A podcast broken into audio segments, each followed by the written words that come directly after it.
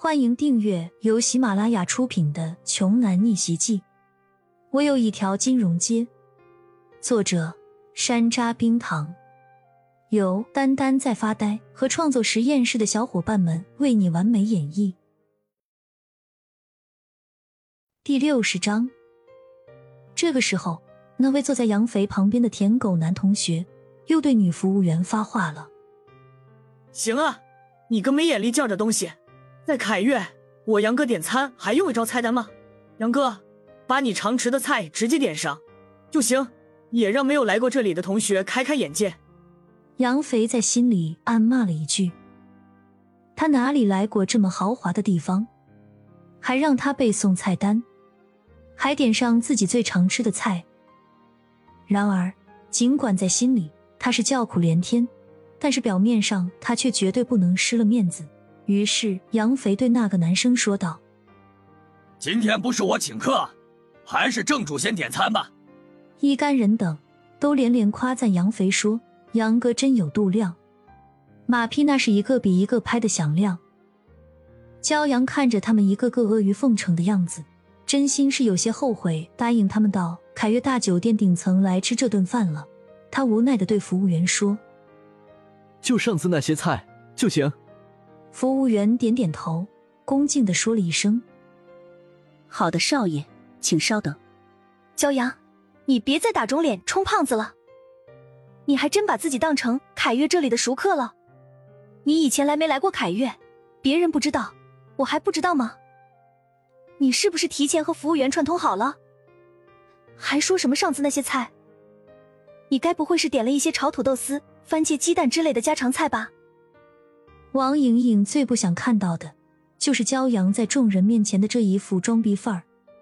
以前的骄阳是怎么个穷酸相，别人不知道，他可是一清二楚的。毕竟，他可是和骄阳正儿八经的谈过四年恋爱呢。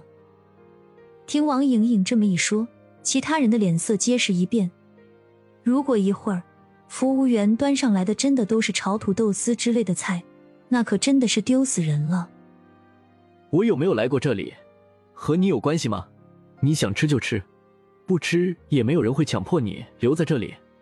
骄阳对王莹莹这个女人已经没有多少耐心了。我请客，我花钱，你还在一边说三道四的吹风凉，冷嘲热讽，有意思吗？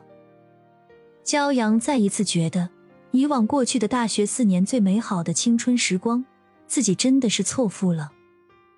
王莹莹被骄阳一说，拉着杨肥的手臂，就像是受了天大的委屈一样，连连撒娇的说道：“亲爱的，你看骄阳他，他又欺负我，他以前就总欺负我。”杨肥那猪脸一板，严肃的说道：“小伙子，这就是你的不对了，没有这钱就别装这个逼，大家千里迢迢来了，就吃点家常菜，你好意思吗？”要不这顿大餐还是我请吧。不用了，如果你们二位觉得我点的菜会很难吃的话，那你们俩就单独点一份。不过，你们的那份需要你们自己买单。骄阳冷冷的说道，然后同样意思的话，他又对着桌上的其他同学们也说了一遍。如果你们其他人也有这个想法的话，也可以跟着杨哥一起吃。既然几天晚上。杨哥一直想要请客，大家也别总是一味的驳了他面子，不是？桌上的同学交头接耳了起来。不过，最后也就是只有王莹莹，另外设局的那两个男同学决定跟杨肥一起吃，而其他同学大都觉得还是要给骄阳一个面子的。杨肥拿着菜单点了一大串荤菜，都是耳熟能详的，比如什么大闸蟹啊、上京烤鸭啊这种的。点完后，王莹莹等人还一脸得意的看着骄阳，说：“骄阳，看到没有？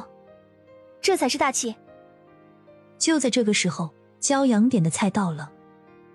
云霄阁门外排着长队，每人手上都端着一道菜，正在等待。银杏凤尾虾、玉猪扒海参、黑椒神户牛肉、黄油帝王蟹、清炒松茸、鹅肝鱼子酱。一道道名贵菜品被端了上来，每上一道菜，骄阳这边的同学都是一声惊呼。这每一道菜都像一个巴掌狠狠的扇在杨肥和王莹莹他们四个人的脸上。少爷，这神户牛肉是今天刚从樱花国空运过来的，这海参是深海野参，这松茸是岩下自然保护区的纯野生绿色食材。